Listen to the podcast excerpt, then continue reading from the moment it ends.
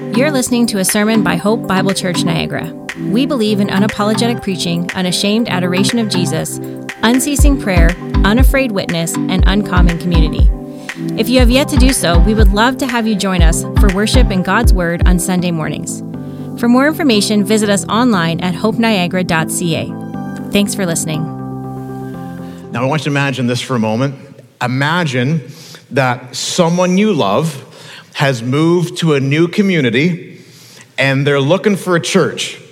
And they contact you and ask you for some advice on what to look for. What should I look for in a new church? I want to go to a good church. What should I be looking for? I wonder what you'd tell them. Just think about that for a moment to yourself. What, what advice would you give them? What would you tell them to be looking for as they search for a church? You know, ask the average uh, Christian uh, what makes for a good church, and you're likely to get a variety of answers. You know, some will probably quite quickly uh, talk about programming, finding a church that got the kind of programming you're looking for that, that uh, fits where you're at, where your stage in life. There's, there's some who would say, well, you know, you need a church with good music and the right style of music that, that suits you, or look for a church church maybe that meets in a good location or one that's friendly, maybe one that's got some good financial stability, maybe one with a nice facility, perhaps. I don't know. I, was, I perused an article this week that actually made the case for, for quality bathrooms. Quality bathrooms. Maybe think of the trailer we used to have over on Scott Street as I was reading that. Um, some would look for maybe a particular denomination. You know, you, you look for what you've come from, that's what you should go to. Or maybe soundness of doctrine. Perhaps you'd talk about a church that's got a, vision for the mission that aligns with your own. I wonder what advice would you give to somebody asking you for help in their search for a good church? Really, the, the, what we're really asking in this is what makes for a good church? Uh, uh, what, what makes a good church good? And uh, there's, there's no shortage of opinions. You can ask around, you get lots of different ideas and opinions. But here's the thing if we want to know what makes for a good church, there's really only one opinion that matters, isn't it? It's God's. What, does God say? What, what, does the, what does the Bible tell us? What does Scripture say about what makes for a good church? I mean, if you're going to help someone find a church that they can attend that will be a good for them, or even if we're going to assess how we're doing as a church and looking at are we healthy? Are we aligned with God's priorities? And really, what we've got to do is we've got to search the scriptures, don't we? Are the main things in Scripture the main things here? That's a question. Uh, that's a good question. What, and I'll raise another question. What are the main things? You know, what, what are the, the priorities of, of the Bible? What is it that God calls for in a good church? You got a Hope Niagara, here at our church, a Hope Bible Church Niagara, it's our conviction that there are particular practices that God wants us to prioritize that are essential if we're in any sense of the way, gonna, any sense of the word, to say that this is a good church. There's things that God calls us to, that particular things that we believe are vital to our health, vital to our growth, and are essential if we're going to honor God. If we're going to honor Him, then we need to value these things and do these things with a high degree of passion and commitment. You know, these, these convictions that we have, we call them our pillars. Our pillars. These are, and there's five of them, five pillars in our church. They are, you could call them our core values, distinctives. These are things that we emphasize or try to emphasize because it's our conviction that it's what God emphasizes and what He wants us to emphasize. Things that we do, that we're committed to, that we understand from the Bible are a vital means by which God is pleased to grow His church and to bless our church. So, this, uh, this morning, I'm starting a new sermon series. The elders have asked me to teach this series on our five pillars. So, I got five sermons, each one on one of our five uh, pillars. And uh, for some of you who have been here for uh, a long time, what this series will be for you is really a refresher, a, reminder, may, maybe even an opportunity just to renew and reaffirm your commitment to these things and our commitment together as a church family. Now, if you're like me and you're newer to this church, I've only been here a year. Um, if you're newer to this church, then for some of you, this will be quite informative. You know, maybe you've been to Discover and Essentials are, are classes that we have that to help us get to know what we're all about. Maybe you've heard of these things, uh, but here now in this season, we want to preach sermons on these things and teach, uh, Lord willing, clearly from Scripture, not only what these pillars are, but why they are pillars and why we hold them. So today is pillar number one. Uh, we're calling the series Building Up standing strong the five pillars of hope niagara pillar number one anybody know what our first pillar is anybody know anybody know it is what unapologetic preaching. I think I heard a random smattering of a seven or eight people say it. So it means it's really good that I'm preaching this, right? So it's unapologetic preaching. This is the priority of proclaiming the authority of God's word without apology. That's our first pillar. And to show you where we get that, it's in 2 Timothy chapter 4. Would you turn there with me in the Bible to 2 Timothy chapter 4? And uh, if you don't have a Bible and you'd like to follow along with me, I encourage you to just reach out and lay hold of a Pew Bible in front of you, or if you got an app on your phone, that works great too. 2 Timothy 4, verses 1 to 5 is our scripture text. Now, when you come to 2 Timothy and you come to 2 Timothy 4, we understand the context to be that Paul, the apostle, is writing to his beloved son in the faith, Timothy. Timothy was not Paul's biological son or even adopted son, but he was like a son to Paul, and Paul was like a father to Timothy. Paul discipled Timothy. He commissioned him to ministry. They traveled together. Timothy served under him, alongside him. And at the time of writing here, as we're reading Second Timothy, uh, Timothy is actually far away from Paul. Paul placed him in the city of Ephesus to be pastor there, to pastor that church, to lead that flock, and to help them to, to grow and get established and to become mature in Christ. So Timothy was there in Ephesus, which was a really hard place to be a Christian and a really hard place to have a church and a really hard place to pastor. But Timothy was there. Paul was in prison. And he was in prison because of his testimony for Jesus, because of the gospel.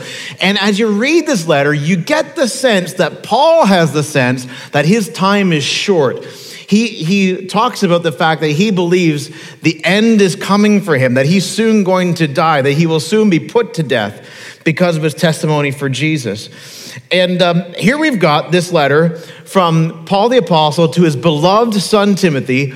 And here's the thing that's really neat about Second Timothy, really sobering, is that chronologically, it's the last letter that, that Paul wrote chronologically. So if you keep going in your Bible, like you see, there's at least a, there's uh, two more books after this in your Bible that Paul wrote. But in terms of chronology, Second Timothy, in terms of the timeline, was last. So here we are in Second Timothy 4. We're in the last chapter of Paul's last book, and we're reading his last words to the young pastor who he loved like a son. It's almost like, imagine Imagine somebody you love and respect who is wise is on their deathbed and they look at you and they say, Come here, come close. There's one more thing I want to tell you. That's a serious moment, isn't it?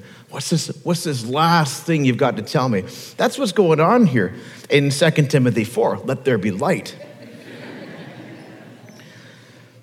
Look what he says I charge you in the presence of God and of Christ Jesus, who is to judge the living and the dead, and by his appearing and his kingdom, preach the word. Be ready in season and out of season. Reprove, rebuke, and exhort with complete patience and teaching. For the time is coming when people will not endure sound teaching, but having itching ears, they will accumulate for themselves teachers to suit their own passions. If you have an itch, what do you need to do with that itch? You got to scratch it. If you have itching ears, there's something you want to hear, and that's all you want to hear. He says some have itching ears, and they will accumulate for themselves teachers to suit their own passions. Verse 4 and they'll turn away from listening to the truth and wander off into myths. As for you, always be sober minded, endure suffering, do the work of an evangelist, fulfill your ministry. Loved ones, here's the main thing I want you to see this morning it's this a central priority for every pastor and every church is the preaching of God's word. A central priority, like a thing you got to do. There's lots of things we can do, but here's something you've got to do. A central priority for every pastor and every church is the preaching of God's word. For Timothy, Paul's telling him, Timothy, this is a main responsibility for you, right? Last words, then, last instruction, the end of the last book. Timothy, listen, listen, I charge you, he says. Verse 2 preach the word. Central priority for every pastor and every church is the preaching of God's word. Understand this that a pastor, a faithful pastor, has got to be more than just a preacher. There's, there's more things you got to do than just preaching if you're going to be a, a, pastor. There's spiritual leadership, there's, there's, uh, there's shepherding, there's all kind of discipleship care. There's, there's lots of things that a, a pastor is, has got to do as a pastor. So, I mean, a pastor's got to be more than just a preacher, but here's the deal he cannot be less. He cannot be less. This means that for me as a pastor, I, I got to be sure that I devote the kind of time and prayer and planning and preparation to preach. I, gotta, I, I, gotta set aside and, and protect time for study and for writing. I gotta commit to preaching for me as a pastor. And so for me, it, that means, therefore, if I'm gonna do that, then I, as I think about this myself, I'm like, well, there's, there's things that I'm not going to get to. In fact, there's, there's weeks in which there's maybe things I would like to do or that maybe you'd want me to do that I'm not going to get to. I'm going to have to defer or, or maybe delegate because the reality is that it's a central priority for a pastor to preach the word. I will be honest with you. I got a lot of struggles. But one struggle that I'm thinking as I'm preparing this sermon is a constant battle for me is finding sufficient time to prepare my sermons. It's a constant battle. Uh, it's, it seems to be a regular challenge. I know the enemy doesn't want me to do it, and if I'm honest, sometimes my flesh doesn't want to do it, but I got to do it. And I can't be found. Here's the deal I can't, I think about for myself and my responsibility here to you. I can't be found doing good things at the expense of central things.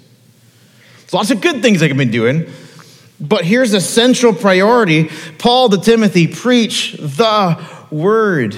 Timothy is a pastor, it's a central priority. Now, right about now, you might be listening to me and be like, oh, okay, fair enough saying here, Ross, but why are you preaching this to us? You could probably just sort of stayed home, do the sermon to yourself, get geared up, and show up next week and, and try to preach well. Well, the reason I'm preaching it to you is because it's not just the pastor that needs to know this, it's the church that needs to know this too. It's the church that needs to believe this and affirm this. And I see this in 2 Timothy chapter 4.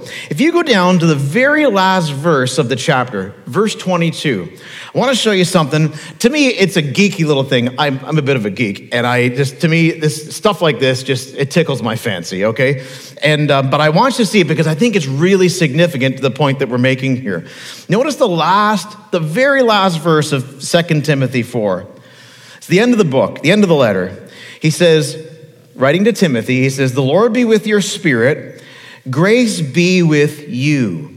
Now, if you're reading from the same translation as me, you've probably got a little number, the number six, right beside the word you. And if you look down, you'll see that's a footnote, and the translators there are telling you the Greek for you is plural right? Maybe you get some people in your family that say use or y'all. Okay, that is that kind of thing. It's talk about the, the, you. If I said it's nice to see you, I mean it's nice to see you, the plurality uh, you, not a particular person. Some of your Bibles will just have it rendered um, with you all. May grace be with you all, showing you that that's that's the idea here. Now this is really neat, and I'll tell you why it's neat because up till now, the whole letter has clearly been written to Timothy. We can see that in our text too, can't we? He's telling Timothy, preach the word. But then you get to the very, very end of the book and you realize something. It is written to Timothy, but it's for the whole church. He writes to Timothy sort of though like, like somebody might write to the editor of the newspaper. Yeah, writing a letter to the editor, but it's for everybody to read. That's the idea here. That's why I'm saying what I see in this text here when we look at the context. Yeah, essential priority for every pastor is the preaching of God's word. But loved ones, listen. Central priority for every church is the preaching of God's word. When Paul says to Timothy, preach the word, he's looking at Timothy, but he's talking to the whole church. It's a priority. Biblical preaching is a crucial priority for every local church. And I really firmly believe that if we do this, if we get this pillar right, so many other things will fall into place if we're faithful in biblical preaching, we're going to be more likely to evangelize, more likely to engage in real fellowship, more likely to be engaged in discipleship, ministry, heartfelt worship. Why? Because biblical preaching produces those things. Every, every pastor, every church, central priority is the preaching of God's word. And if we are going to be building up and standing strong, standing, standing strong. This is a vital pillar that will hold us and will enable us to stand. It's sort of like it's sort of like a meal and a series of meals. You know, maybe growing up, your mom had a meal that I mean she could really make, and you can remember those meals like, oh, my mom's chili or my mom's lasagna or whatever that dish was. And maybe there's some meals along the way. Maybe it was a Christmas or an Easter celebration where, where you know, you just you just remember that meal, and uh, it nourished you, and man, it was really good. But she fed you a lot of meals growing up, a lot of meals, lots of them you don't remember. But each of them was prepared for you, and you ate it, and it nourished you so that you could grow and strong and be the big, strong person you are today. That's kind of like what we're seeing in terms of biblical preaching. There's going to be sometimes you'll hear a sermon and you're just like, man, that was exactly what I needed, and you'll remember it'll stick with you, hopefully for the right reasons. But there's lots of sermons that you'll hear and the Lord will speak in the moment and he will do good things. But over the course of time, you won't remember those particular sermons, those particular meals, but they're all fed to you to grow you, to mature you, to bless the church. It's an appointed means by which God does good things in his church. That's why it's a central priority. A central priority for every pastor in every church is the preaching of his word. That's pillar number one. There it is. But here's the deal it's not enough that you and I just know this. I mean, it's great if, you know, we'll all feel better about ourselves, but myself and the elders, if at the end I'm like, so what's the first pillar? And you all say, unapologetic preaching. All right, great, great. It's, I mean, it's not nothing that you know this, but it's not enough that you just know this. See, we've got to, it's important that we know it and maybe that we agree with it, but it's crucial that we believe it that it be a conviction for us, a firmly held belief, a core value. My question now is how do you come to a place of internalizing and affirming this in my heart, the importance of biblical preaching, unapologetic preaching? How do you do that? I think this text helps us in this because here's what I think as I study this, I wrote this down. We will embrace the priority of preaching when we understand three things. Three things that are here in this text. We'll embrace the priority, we'll embrace, we'll affirm, we'll get behind the priority, this pillar of unapologetic preaching, when we understand three things. First, what it is. Second, what it does. And third, why it's important. Biblical preaching, what it is, what it does, why it's important. When you see these things, when you understand these things, it will serve, by God's grace, it will serve to help you affirm in your heart the priority of this in our church life. So, so what is it then? We're talking about biblical preaching. What are we talking about to preach?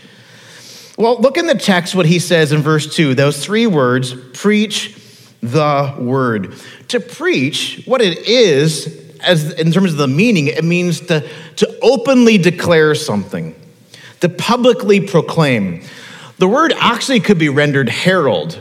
Herald, like not like your great uncle Harold, but like like herald as, as in heralding a message. That's the idea. There was a, a time and place when heralds would come before the people and proclaim the message of the monarch. The monarch's got a, a message for the people, an edict, a law, an announcement, and the herald comes and, Hear ye, hear ye, and declares that authoritative message. Doesn't originate with the, the herald, the herald announces the message of another. That's what it means to preach. It's to openly declare, it's to proclaim, it's to herald news from another. Preach Notice, preach what? Preach, do you see that in the text? Preach the word. Well, the word here in this context is scripture, it's God's word. the Scriptures. In fact, I know for sure that's what he means because right at the end of chapter 3, just leading into this, Paul was reminding Timothy about the significance of the scriptures. Just look at chapter 3, verse 15. He, he reminded Timothy in verse 15 how from childhood you have been acquainted with the sacred writings. He's talking about scripture, God's word. We would say, now we would say the Bible. I, from childhood, you've been acquainted with the sacred writings, which are able to make you wise for salvation through faith in Christ Jesus. Notice verse 16. All scripture is breathed out by God. Now that's telling us something. When we're studying scripture, when we're spending time in the Bible, what we're reading, what we're hearing, as it were, is not the words of people, but the words of God. He says, Scripture, all Scripture, Genesis through Revelation, all Scripture is breathed out by God. Now, I want to do a little activity with you, okay? Ready, ready for an activity?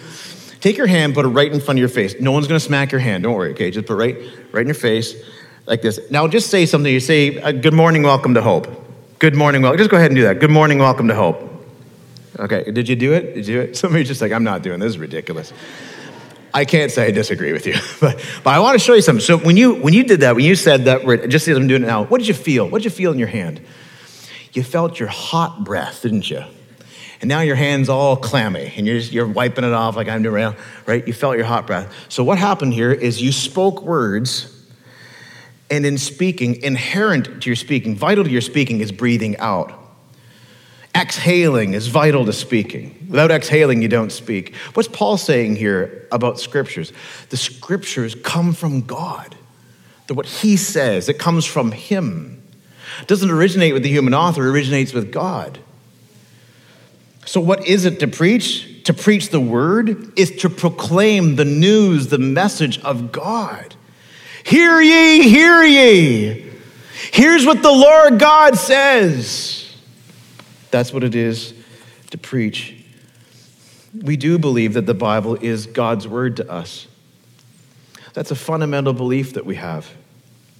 And if I had more time today, I'd love to geek out telling you lots of evidences about that, that testify to the fact that this is, this is God's word. Like if I had more time, we'd spend time talking about the unity of scriptures, how from Genesis through Revelation, it's one constant theme with one main hero, with the same message from the same God, a united, a unified book. I talked to you about the accuracy of the Bible, how when you read the scriptures, and even just looking at the historical data from names and places and events that happen, again and again, as historians do their work and archaeologists do their work, we find again and again and again that the Bible gets it right. It testifies to its divine authorship. I talked to you about the preservation of the Bible. There's been a lot of people that have tried to get rid of this book. They've tried to see to it that you and I don't have it, but it's unstoppable. How, I mean, now today the Bible is more available than it's ever been in history. I talked to you about the preservation of the Bible. I'm talking about prophecy from the Bible. How there are, there certainly are prophecies that we're looking to be fulfilled in the future, but there's an avalanche of prophecies in the Bible that have already been fulfilled in Scripture. I think even just one example, think about the person of Jesus Christ that that hundreds of years before Jesus was, was born in the Old Testament, you can read about how the Bible predicted where he would be born, the nature of his birth, even the nature of his death before crucifixion was even invented. Not only that, even right down to Jesus being sold and betrayed for 30 pieces of silver, predicted hundreds of years before he was born. What I'm saying is there's, there's lots of compelling evidences that testify to the reality that the Bible is God's word. But this is indeed what we are to preach God's word. I don't have anything for you. Like, if you're looking to me to help you, I can't. I got nothing on my own. But any help that I have, I do have help for you, but it doesn't come from me, it comes from the Lord. In fact, the same thing could be said for you and your fellowship together, whether it's in your small group or in your Christian friendships. We, don't have anything for each other. Save for this, we've got the Lord and we've got His Word. You know, what it is to preach, what it is, is to preach God's Word, it's to preach the Scriptures.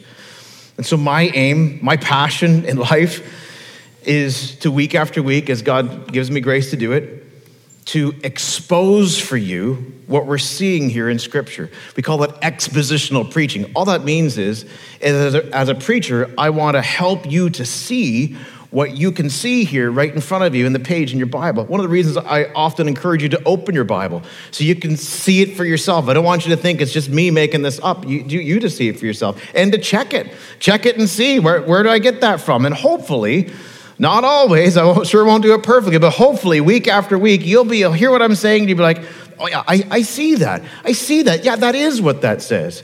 And then maybe sometimes when I throw something out there, like, I don't see that, that would be a, a healthy criticism, a healthy critique. But the reality is, is that my task, my mandate is to preach the word. And it's not just my mandate, it's ours as a local church. It's what we're called to do to preach the authority of God's word, to not preach with authority, to preach the authority of God's word. There's a difference. When we say we want to preach without apology, we're not talking about being rude or being harsh or being having an in your face tone. No, when we say without apology, we recognize that it's God's word. So if it lands on you as unwelcome, as sometimes it does, we're not going to apologize for it because we didn't write it. God did. In fact, that's a line I learned a number of years ago working with a street evangelist. And uh, I remember him saying this, you know, people get in his face, especially when you talk about sin and judgment to come. He's like, people get in my face about, about this stuff. And he's like, I just remind people, he's like, I'm like, whoa, whoa, wait, wait, wait, wait. Just, just want to tell you something. I didn't write the Bible. I, I didn't write it. And I thought, you know, that's, that's, that's brilliant. In one sense, it's kind of disarming, but it's also an implicit reminder that, hey, I'm just the message bearer. There is somebody real you got to deal with. So that's what we mean when we talk about preaching God's word without apology. We mean preaching the Bible, preaching scripture. That's what it is. And why do it? Well, in part because of what it does.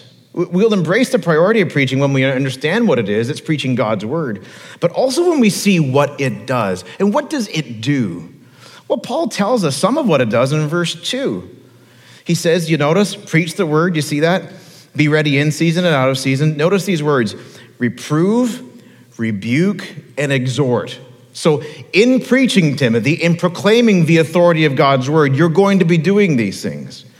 And these are the kinds of things that God's word does. What does it do? Well, sometimes it reproves us or it corrects us. You know, if a shepherd corrects its sheep, he means he's got a big hook on the end of his staff, and when that sheep is wandering, there's a little course correction goes off. He reaches out and pulls that little sheepy back in line. You all know I'm a dog lover, right? So I think of the border collie that's out there in the field with the sheep. And what's that border collie doing? Herding the sheep together. And maybe there's some barking, maybe a little nipping, like, ooh, ouchie, that hurt. But the little sheepy gets back online and on track because it's dangerous for the little sheepy to wander away. That's the reality here. What does God's word do? It corrects us, it keeps us on course. When we stray, it brings us back on point, on track with the Lord. Sometimes God's word rebukes us, it confronts us in our sin, it calls out our error. And sometimes in preaching God's word, we're going to exhort, or it could also be rendered encourage. There's a positive tone here in this word, a, a pleading, an appealing, an affirming, a calling to obey, a supporting in your going and following the Lord.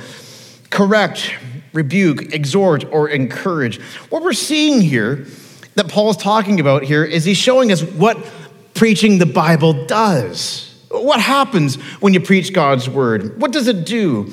It's a primary way of God changing people's lives. The preaching of his word. It's a primary way. Think about the things that God has accomplished in redemption history by speaking. Just some of the things. Go back to the very beginning of the Bible, the first Genesis chapter 1. God created the universe by doing what? Speaking. God said, Let there be light. And there was. Sort of like, I'm having deja vu moment. Yeah, a few minutes ago, right? We could have timed that better. He spoke things into existence. The great story of redemption begins in some ways in earnest in Genesis 12 when God spoke to Abraham and thus began a great story of redemption. Or how about a passage like Ezekiel 37? Just one, it's one of my many favorite passages in the Bible where the prophet Ezekiel is given a vision. He stands before a valley, and all he sees across the valley are bones, like, like dead bodies, dry bones. It's a vision he's given.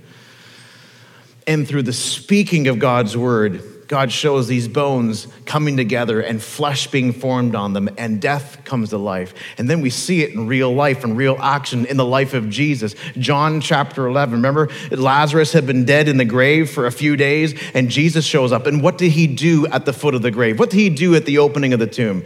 He spoke, Lazarus, come out. And the man who had been dead, King James says, he stinketh. The man who had been dead, he gets up out of that grave.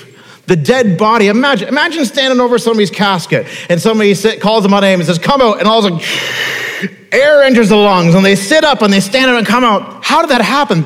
The Word of God. Jesus spoke. How about Jesus himself? He's called the Word of God. In fact, if you are in Christ, if you're believing on Jesus today, you are there because you heard a word from God. Some of you are like, I did? Yeah, you did. You heard the good news about Jesus. You heard about what he did for you on the cross, that he died to pay for your sin, just like we sang about this morning, that he arose from the dead, and that when you turn and trust in him and believe on him, you'll have your sins forgiven and you'll belong to him forever. You heard a word, and something happened to many of you you changed. You went from maybe being indifferent or even hostile to now believing. You went from what the Bible describes as being spiritually dead to being really, truly alive. What happened? You heard news. You heard a word that comes from God that changed you. That's what Peter says, 1 Peter 1 and 23. He says, You've been born again through the living and abiding word of God. See, God uses, God speaks. A, a, a, primary means by which he works in this world is through speaking, and he speaks through his word, and he's changing you too. You know, Jesus prayed to his Father. He said, talk, praying for his disciples, he said, sanctify them in the truth. Your word is truth. You know, we think about ourselves, uh, lots of us, and we look at our own lives, we got some problems, don't we? Some of us. Some of us got big problems. I got a few myself. You got habits you can't break. You got patterns of thinking that you, you, you can't overcome. You got insecurities and fears that you can't beat. God's got a plan for your life, a plan and a path for you to walk on, but you can't seem to stay on it. You got desires and passions that war within you, and you can't seem to tame. You know, one pastor put it this way he said, You are the biggest problem with you. I wrote down on my notes, just so you know, I am the biggest problem with me. But there's good news God can change you. And some of you, be encouraged this morning. He is changing you. You're not the way you used to be. You got a ways to go. We all do. But you're not what you were. And what's happening is God is using His word by His Spirit to change you. That's what biblical preaching does. It's not just in the preaching of God's word, but it's a primary, central means by which He does good things for His people. He changes lives. And see, we'll embrace the priority of preaching when we understand what biblical preaching does. It brings people, calls people from death to life, and it's a means by which God sanctifies us and changes, changes us. So we'll embrace this, we'll internalize this when we understand what it is.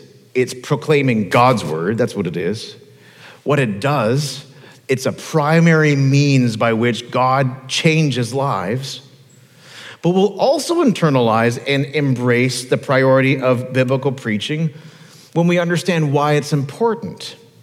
Now, in some ways, we've already said lots of things about why it's important, but I want you to notice really particularly what Paul said in verse 1. Notice what he says in verse 1. He says, I charge you to Timothy, I charge you in the presence of God and of Christ Jesus. And then in verse 2, he's going to say, Preach the word. Notice who he calls on as witnesses here. There's another little geeky thing here that I just love that's helpful to see in the background is that in the Old Testament, part of the judicial process required that there be, a, at a minimum, two witnesses. So, as Paul calls Timothy to preach and be faithful in preaching God's word, notice who Paul calls on as witnesses God and his son Jesus. Now, hands up if you think that's some pretty heavy authority there. Hands up if you think, like, yeah, that's fairly persuasive fairly uh, strong affirmation here that you should do this. Why is it important that we preach the Bible? Why is unapologetic preaching a priority? Why is it important? Well, because God expects it. He expects it. Here, God and Jesus himself are called on as witnesses. Therefore, in Paul's mind, showing that, that they are approving of this solemn charge and affirming it's a priority, Timothy. Yeah, you got a long list of things to do, but here's the thing you got to do is preach and he reminds him, too, that we're accountable to God. You see that in verse 1? I charge you in the presence of God and of Christ Jesus. Now, talking about Jesus, who is to judge the living and the dead. Now, a couple different ways this could go. He could, he could have in mind people who need to hear the gospel, hear the preaching of the good news of Jesus. And Paul could be impressing on Timothy an urgency here that, hey, these people are going to stand before the judge. They need to hear the good news. That, that could be legit. That could be legitimately what he's saying. He could also be reminding Timothy of the fact that, hey, you're accountable for this charge. That you're, you're accountable. You're going to stand before the Lord yourself that day. And that's a pretty sobering thing. So, another kind of urgency. I don't really know how to break the tie on this, but I would say to you that Paul is impressing on here, in view of eternity, a serious urgency on Timothy. He talks about Jesus, who's the judge of the living and the dead, and the dead, and by or in view of his appearing, he's coming back. Praise God. And his kingdom, his eternal kingdom. So there's eternity to come. And Jesus is going to return. He's going to usher in his eternal kingdom. So, Timothy, preach the word, man. Preach it. Tell the people what God has said.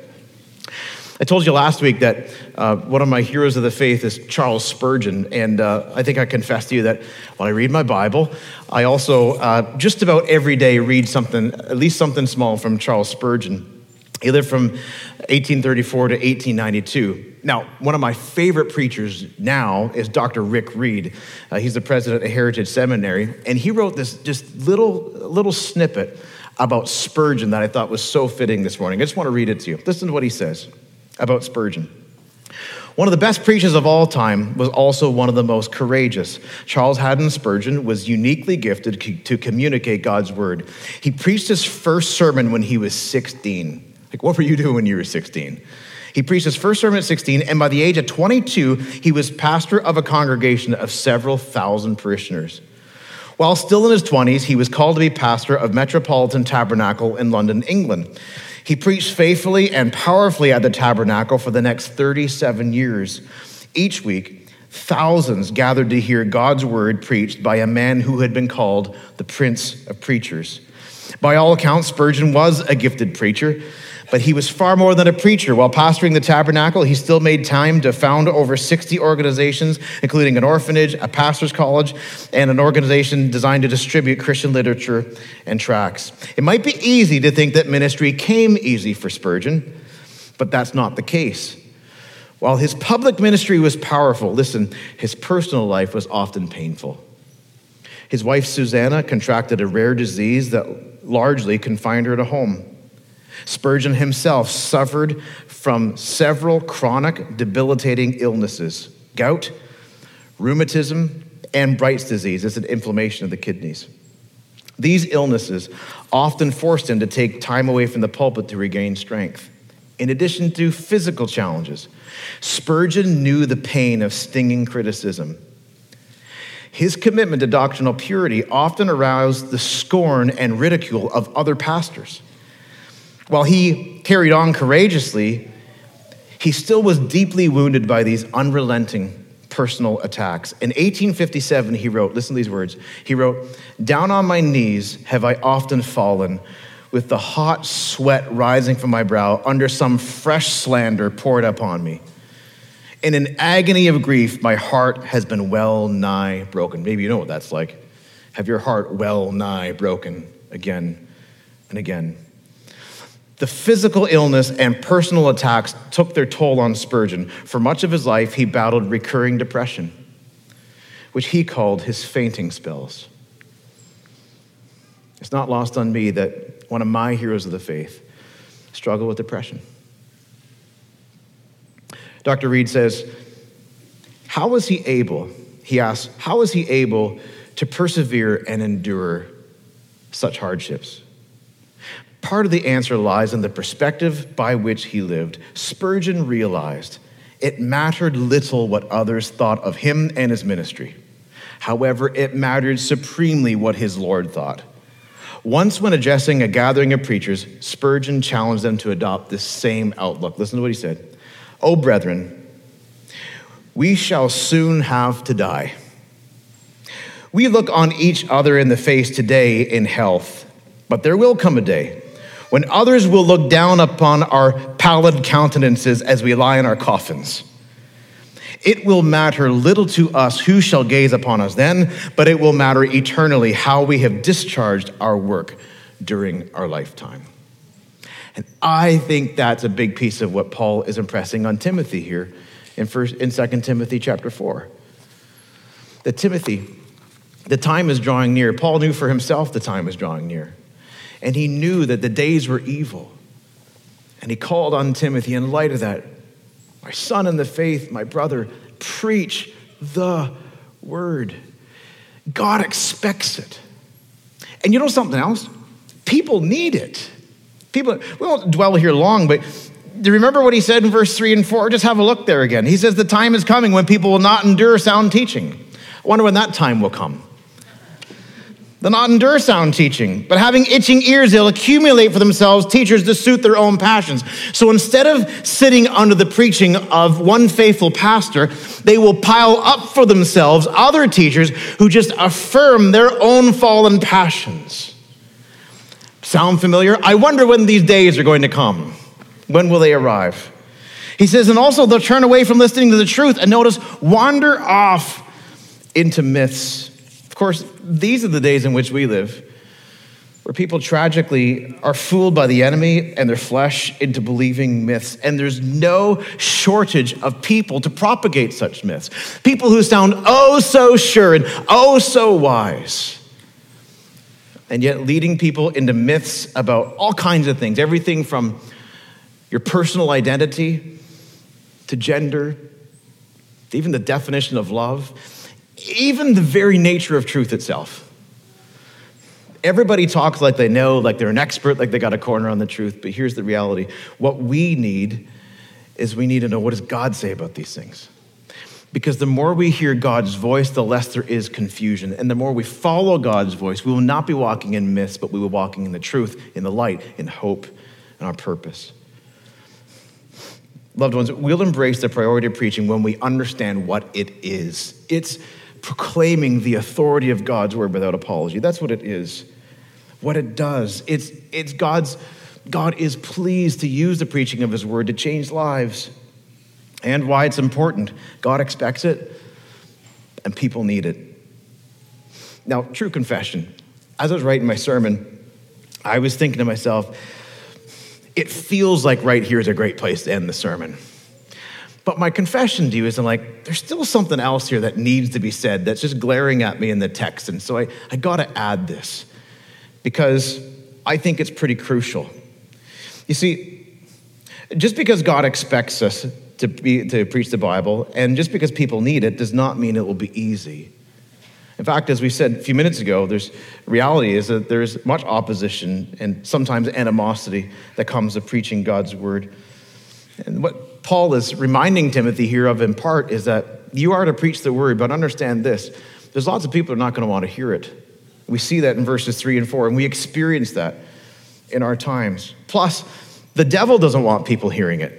So he'll be working hard with demonic power to frustrate it and put a stop to it. It's, it's going to take something, Timothy. It's going to take something to see this through. And the thing that I want to leave you with this morning is what is it that it will take? I mean, how, how, do you persevere through? We saw just a moment ago that part of the answer is indeed having that eternal perspective. But there's something else Paul says here that I want to leave you with this morning. And it's, it's three marks, I'll say these briefly three marks of unapologetic preaching. Verse 2 Preach the word, be ready in season and out of season, reprove, rebuke, and exhort. Notice, with complete patience and teaching. How do you do with patience in your life? How you do? You're a rock star at patience? Some of us are chuckling to ourselves. We think that's, that's a struggle point. You know, this word patience here could be rendered long suffering. That sounds like fun. Long suffering. Not just suffering, long suffering. It's patience. Unapologetic preaching is marked by complete patience. It's recognizing that there will be abuse, there will be opposition, there will be misunderstandings, there will be many tests and trials along the way. Really, for the preacher and for the church that affirms the priority of biblical preaching, the reality is, is that it will not be easy and it will call for patience. Patience to endure the opposition, but also, also I think too, patience for people to hear and to respond in faith and obey. The change that God is working in our lives is a process. requires complete patience. It also requires, secondly, careful instruction. Unapologetic preaching is marked by careful instruction. When you look at that phrase there, with complete patience and teaching, the end of verse 2, complete patience and teaching, the word complete goes with patience, but also with teaching. So I take that to mean careful teaching. Show in the scriptures where, where do you see this in the Bible? I think, I think a great application, a great way you can affirm the priority of biblical preaching, a great way and even a simple way, is by checking what the preacher's saying, whether it's me or somebody else, checking what they're saying with what the scriptures say. Is, that here? Do I see that here? Where, where is that here? Ah, yes, I see that. Yes, yes, it's there. I see that. It's true. Careful teaching. Part of our task as preachers is to show you in scripture the point to the word. It's something I have to discipline myself to remember to do while I'm preaching, but something you and I all have to remind ourselves as we're listening to preaching, to be watching for that. Complete patience, careful instruction. Finally, constant readiness. Did you notice that in verse 2? He says, Preach the word, be ready in season and out of season. Now, here in season, out of season, I think duck hunting, something like that, right? There's a, there's a time to shoot the ducks, and there's a time to not do it. Like there's a right time, there's not a right time. What does Paul say about the right time for preaching? All seasons, in season or out of season, whether people want to hear it or not, whether people are receptive to it or not, whether the conditions are favorable or not. Preach the word. Do you ever have, honestly, it's just us here, so you can be honest, okay? Do you ever have Sundays when you don't feel like coming to church. Just don't feel like it. There could be lots of reasons. Maybe you're just tired, sleepy. I get that. Maybe you're sorrowful, heartbroken. You don't want to face people, especially people who care about you because they're going to ask you how you are and expect not a fake answer. Maybe you're frustrated. Maybe you're a little angry. Maybe you're in conflict or there's tension. Do you ever have days, Sundays, when you wake up and you realize, oh, it's Sunday, and I don't want to go? Lots of you do, don't you? I'm going to tell you something. The preacher has Sundays like that too. I don't feel like going for all those reasons, same reasons. But what does Paul say? Preach the word in season and out of season. When you feel like it, when you don't feel like it, preach the word. And I think a derivative application of this would be be under the preaching of the word when you feel like it and when you don't feel like it. It's a central priority for every pastor and every church. And it's why it's one of our pillars by which we trust that we'll be built up and on which we'll stand in the Lord. Now, as I close, I think one important and kind of simple application for us to do, like right now, is to pray. To pray for our church that we would embrace and affirm that pillar. That it wouldn't just be a sign on the wall in the lobby or something we remember as a value of our church, but something we do value. Pray that our church would have a deep, growing love for God's word and that we'd be hungry to hear it and come expecting not just to worship the Lord in song and not just to see brothers and sisters who do love us and who may surprise you with more encouragement that you would have expected, but also to come expecting to hear from God. Not because the deliverer of the message that day is anything special, but the message he delivers is special because it's from him. To pray that our church would have a deep growing love for his word. To pray for our people, the people around you, that we would be hearers of the word and doers of the word. Like to receive it and to act on it.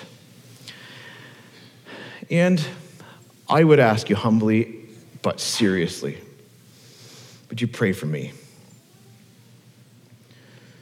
When Spurgeon was asked, looking at this fruitful ministry that he had, he was asked once, What's the secret of your fruitfulness? You know what he said? The secret is, is that my people pray for me.